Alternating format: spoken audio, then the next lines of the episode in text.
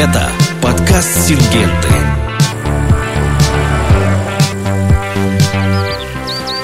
Здравствуйте, меня зовут Иван Безбородов, я менеджер по цифровому маркетингу, и вы слушаете подкаст Сингенты. Сегодня мы находимся в студии в Краснодаре, и мы продолжаем разговор по теме экорационального развития с менеджером по устойчивому развитию бизнеса компании Сингента Еленой Александровной Соколовой. Здравствуйте. Елена Александровна, у нее ученая степень кандидата биологических наук и ученое звание старший научный сотрудник. Елена Александровна, расскажите, старший научный сотрудник, когда вы им стали и э, почему именно старший? Вот лично мне кажется всегда я встречался чаще с либо младшими. с младшими научными сотрудниками, либо с профессорами сразу же. А вот что-то между этими двумя категориями очень сложно кого-то найти. Дело в том, что ученая степень, это понятно, кандидат наук. Единственное, вы не озвучили то, что я кандидат биологических наук по специальности защита растений. А что касается э, звания старший научный сотрудник, если, как вы, прозвучало вас, что вы профессор, оно приравнивается примерно по статусу к доценту. Mm. То есть это как, э, как бы доцент по лаборатории. Отлично. Ну и теперь э, расскажем, зачем мы здесь э, сегодня собрались и что мы будем э, обсуждать. Итак, мы уже провели два подкаста. Один подкаст мы в целом записали с нашим коллегой Антоном Пушкаревым про эко-рациональное развитие агробизнеса. И э, второй подкаст, Елена Александровна, мы записали с вами. Там мы поговорили про про что мы там поговорили? Мы поговорили про один из таких столпов э, здоровья почвы. Это именно физхимия почв. Хорошо. Сегодня мы проговорим про почву как живой организм, как биоту. Ну, про биологическую составляющую. Если мы говорили э, в нашем первом подкасте, то что по определению Докучаева почва – это биокосная система. Поэтому мы сейчас поговорим как раз о вот этой приставочке «био». Окей. А что вот био имеет в здоровье почвы? То есть в моем понимании био это что-то с живым, там, с человеком связано. Вот и проект «Здоровая почва». Здоровый, здоровый человек? Да, здоровый человек, здоровая почва. Ну, немножко кажется, что это надуманная история, но если сейчас современная медицина рассматривает здоровье человека только в приложении той биоте, которая живет вместе с любым человеком. И а, даже это называется направление, рассматривается как голобион, то есть рассматривается здор- человека, тело человека в совокупности а, с теми микроорганизмами, которые находятся внутри человека, которые живут в его слизистых оболочках, которые находятся на поверхности кожи. И у нас то же самое на самом деле, то есть мы рассматриваем а, растения и почву, и ту биоту, те живые организмы, а, микроорганизмы, в основном э, это и прокариоты, и эукариоты, которые живут в системе э, почва растения. Угу. Елена Александровна, вы сказали «мы». Мы затрагивали уже этот вопрос в прошлом нашем подкасте, но для наших там новых слушателей и напомнить, в чем заключается вот это вот понятие «мы», кто, мы, кто входит. Мы сингента? А мы научное сообщество «Здоровая почва», которое объединила компания «Сингента», и она объединила а, в себе научное сообщество. У нас более 30 докторов и а, кандидатов профильных, наук профильного направления. И это и почвенные микробиологи, и гельминтологи, и агрохимики, и почвоведы, и земледелы, и а, растеневоды, естественно, энтомологи. Так что это вот наше научное сообщество. Вот что я имела в виду под словом «мы». Угу, понятно. Если мы говорим про почву как экосистему, то какая почва здоровая? Ну, здоровая почва как экосистема, это та почва, которая обладает э, функциями, которые обеспечивают микроорганизмы. На самом деле несколько групп функций, и позвольте мне их обозначить э, для того, чтобы дальше нам, наверное, более структурированно и методологически выверенно вести наш разговор. Первое – это как раз функции, связанные с питательными элементами. Это процессы азотфиксации, нитрификации, денацификации, денитрификации, иммобилизации минеральных соединений, азота, например. Это фосфатомобилизирующие бактерии, это микроорганизмы, которые обеспечивают минерализацию органического вещества и делают минералы доступными. То есть вот блок, связанный с обеспечением элементами их биодоступности. Это э, микроорганизмы, которые обеспечивают явление супрессивности, то есть антагонистических отношений между различными э, группами микроорганизмов. Нас, специалистов по защите растений, естественно, волнует взаимоотношения между потенциальными возбудителями, болезнями и как раз э, микроорганизмами, которые подавляют их развитие за счет своей антимикробной деятельности, то есть за счет выделения антибиотиков. Это и деструкторы целлюлозы. Дело в том, что на растительных остатках, на неразложившихся растительных остатках сохраняются возбудители болезни. Факт уничтожения деструкции целлюлозы приводит к тому, что возбудители болезни теряют место, где они могут находиться, выживать и тем самым в дальнейшем э, негативно сказываться на фитосанитарной ситуации в поле, которое мы можем наблюдать при появлении благоприятных условий, то есть при, так сказать, наступлении весны, когда возобновляется вегетация э, сельскохозяйственной культуры. Еще очень важная часть работы биота, которая присутствует, это процесс самоочищения, потому что есть э, часть биота, которая питается токсикантами, ну, если мы говорим о средствах защиты растений, в основном это гербициды, то есть есть группа микроорганизмов, которые э, могут питаться действующими веществами, э, например, сульфанилмочевинами, например, имидозолиноновыми гербицидами, таким образом снижая риск фитоксического действия, риск последействия. Вот так можно по таким блокам описать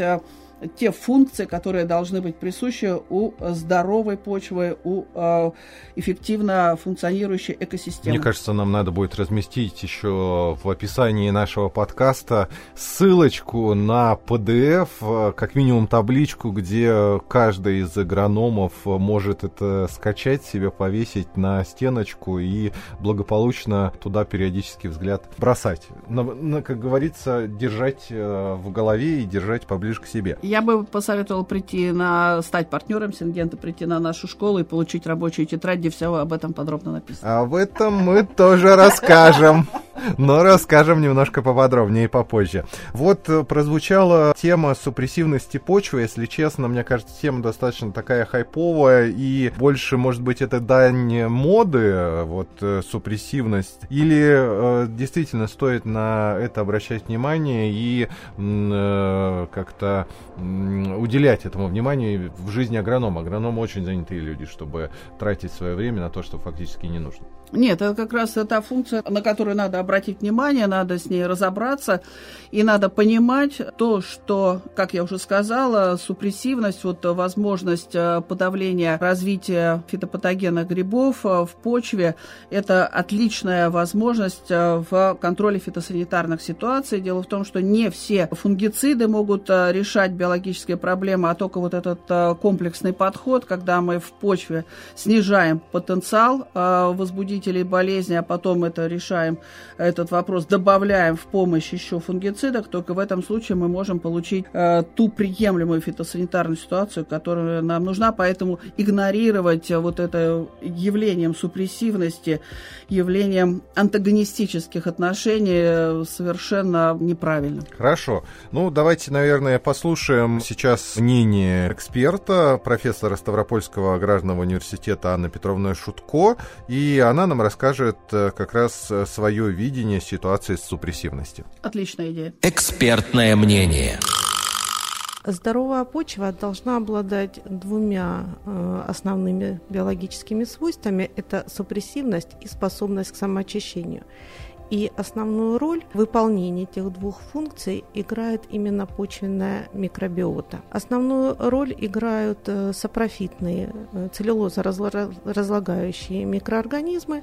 Это преимущественно грибы, которые разлагают растительные остатки, на которых сохраняется инфекционное начало в виде мицелия, различного вида спор, покоящихся образований и так далее. А, что касается супрессивности и способности к самоочищению, здесь еще большую роль играют и корневые выделения самого растения-идификатора, который составляет основу того или иного агроциноза, плюс микроорганизмы, обитающие в ризосфере – и продукты их жизнедеятельности, так называемые метаболиты. И, соответственно, весь этот комплекс микроорганизмов, он будет играть свою определенную роль в процессе супрессивности почвы и ее способности очищаться, избавляться от фитопатогенных микроорганизмов. Сейчас существует очень много современных методов, основанных на ПЦР-анализе, которые позволяют определить полный пул микроорганизмов, обитающих в той, той или иной почве. Однако я бы сказала, что эти инструменты больше носят научно-исследовательский характер. С практической точки зрения мы должны обращаться к нашим добрым, верным микробиологическим методам. То есть это метод тех же самых почвенных разведений, выделения культуры микроорганизмов в культуру клеток, э, в культуру микробиологическую на питательной среде с определением видовой принадлежности и, соответственно, в дальнейшем мы можем принимать решения. Это в равной степени степени относится как к определению фитопатогенных организмов. Ну, прежде всего, на сегодняшний день это, конечно же, обширная группа грибов рода фузариум преимущественно. Это грибы рода биполярис, которые тоже имеют экономическое значение для сельскохозяйственных культур. Это вертицилиум и ряд других микроорганизмов. Но то же самое мы можем сказать и о полезной микробиоте. Тут теми же самыми методами мы можем выделять и ризосферные бактерии, тем же способом мы можем выделять различные аборигенные виды триходермы, обитающие в той или иной почве. И в дальнейшем, в принципе, мы можем эти культуры использовать э, для производства микробиологических препаратов, которые мы можем использовать для повышения супрессивности почвы. Тот или иной агротехнологический прием может изменять супрессивность почвы. О чем мы чаще всего говорим с нашими студентами, анализируя э, технологию на ее фитосанитарную составляющую. Но если мы начнем с основополагающего момента севооборот, то на сегодняшний день не секрет, что идет преобладание коротко ротационных севооборотов, в которых преобладает какая-то одна культура, идет чрезмерное насыщение зерновыми культурами. Мы знаем, что у нас идет чрезмерное насыщение подсолнечником севооборотов. И это все сказывается, в свою очередь, негативно на супрессивности почвы, потому что обедняется она теми же самыми корневыми выделениями различных сельскохозяйственных культур, меняется ризосферная микрофлора, накапливаются специфические для данных культур микроорганизмы. А это приводит к тому, что изменяется структура севооборотов. Мы давным-давно ушли от посевов многолетних бобовых трав. А это тоже очень важная культура, которая, или ряд культур, для нашего края это люцерна, это эспарцет, которые формируют очень мощную корневую систему. Они находятся на одном поле в течение нескольких лет. Э, структурирование почвы идет, обогащение полезной микробиотой, обогащение тем же самым азотом. Нам известно, что эти культуры способны фиксировать атмосферный азот. К сожалению, мы уходим от этих культур. А это значит, что опять-таки мы оказываем негативное воздействие на супрессивность почвы, на ее способность к самоочищению. Поэтому наша почва все-таки испытывает недостаток сегодня органических, минер... Э, органических удобрений, но вполне, так сказать, на достойном уровне обеспечиваются минеральными. Ну, действительно, мы затронули очень интересную тему приемы управления биотой, и Анна Петровна действительно является одним из ведущих экспертов э, в плане разработки практических рекомендаций по применению биопрепаратов именно в практических условиях, условиях Ставропольского края. И а, поэтому, конечно, хотелось бы узнать мнение Анны Петровны именно о том, а, как подбирать биопрепараты и какие какие факторы будут определять эффективность примененного биопрепарата. Биопрепараты я имею в виду, это либо метаболиты микроорганизмов, либо живые микроорганизмы. Э, на сегодняшний день мы должны признать, что у нас, конечно же, еще нуждается в разработке вопрос получения биопрепаратов из аборигенных форм полезных микроорганизмов. Мы должны сказать, что это, скорее всего, на стадии научно-исследовательской работы. Но за исключением тех случаев, когда на территории территории функционируют научно-исследовательские учреждения, которые занимаются э, изучением местной микрофлоры. Ну, что мы можем привести в пример? Мы можем привести всем известный всероссийский НИИ «Биологическая защита растений», который находится в городе Краснодаре. И наши коллеги занимаются изучением именно аборигенной микрофлоры. Мы можем привести как пример это э, Крымский НИИ сельского хозяйства, у которых тоже очень богатая история, начиная с советских времен, собрана у них богатая коллекция. А в остальных случаях, когда мы говорим о биологических средствах защиты растений, реализуемых в той или иной территории, это в основном штаммы, которые были выведены ведущими НИИ, это Всероссийский научно-исследовательский институт защиты растений, Всероссийский НИИ сельскохозяйственной микробиологии. То есть это вот классические наши штаммы, они их, конечно, постоянно поддерживают, выделяют новые формы. И э, сказать о том, что они будут относиться вот именно к аборигенной микрофлоре, мы не можем. Но, тем не менее, даже эти микроорганизмы, если найти им правильное место в технологии возделывания сельскохозяйственных культур, могут принести пользу. Что мы можем порекомендовать нашим сельхозтоваропроизводителям, находящимся вот в зоне засушливой? А, известно, что для того, чтобы микроорганизмы размножались и осуществляли свою функцию, хоть какая-то влага должна быть. Значит, та рекомендация, которая может быть полезна для регионов с достаточным увлажнением, то есть внести их после уборки урожая на стерню, у нас она не работает, потому что август, сентябрь – это очень высокие температуры на поверхности почвы, это атмосферная засуха. Тут мы можем рекомендовать применение э, тех же самых биопрепаратов, ну, аналогичных стернифагу, то есть на основе различных штаммов триходермы, в осенний период. То есть тогда, когда еще температуры позволяют применить биопрепарат, и когда уже хоть какая-то влага у нас появилась в полях. Вот тогда мы можем обработать, например, всходы э, растений и э, обогатить микрофлору на вот этот вот осенне-зимний период, когда условия погодные будут благоприятствовать развитию микроорганизмов. Елена Александровна, а как вот э, биопрепараты, о которых мы сейчас послушали, они влияют непосредственно на здоровье почвы?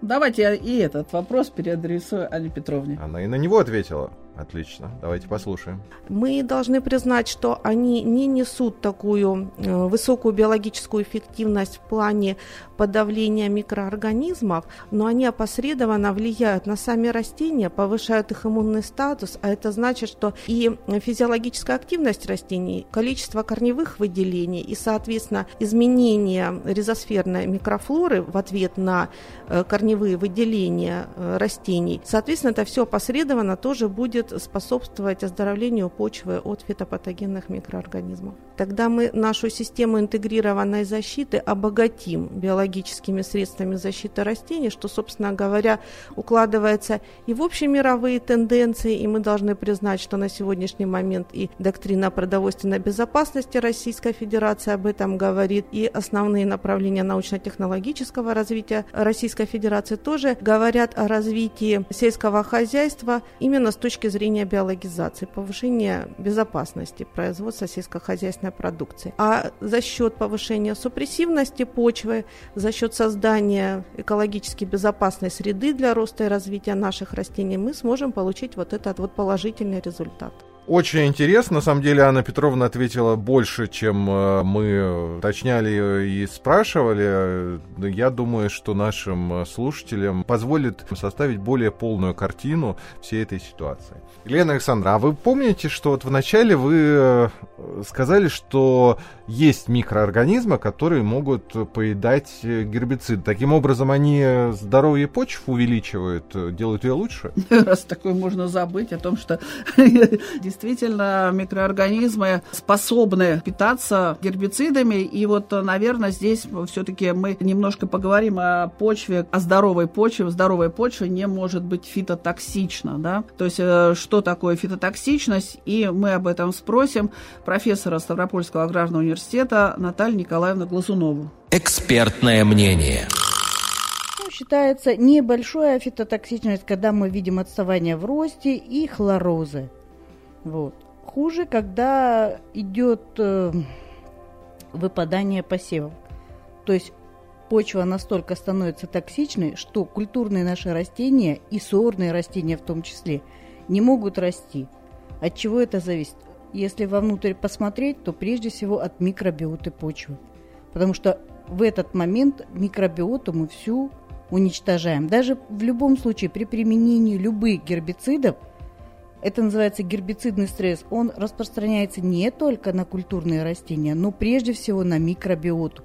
То есть есть такое понимание в биологии, как замирание на несколько дней. То есть э, так как гербициды идут сильнейшим э, актив, биологически активными веществами, они прежде всего воздействуют на биоту почвы, и она, получается, на какой-то момент, ну, либо полностью бывает, в зависимости от примененных действующих веществ, останавливается микробиологическая деятельность, либо она на некоторый момент приостанавливается или замедляется. Но прежде всего, скажем так, это зависит от трех факторов. Это адсорбция почвы, то, о чем вы сейчас говорите, это деградация и миграция этих веществ по профилю почвы.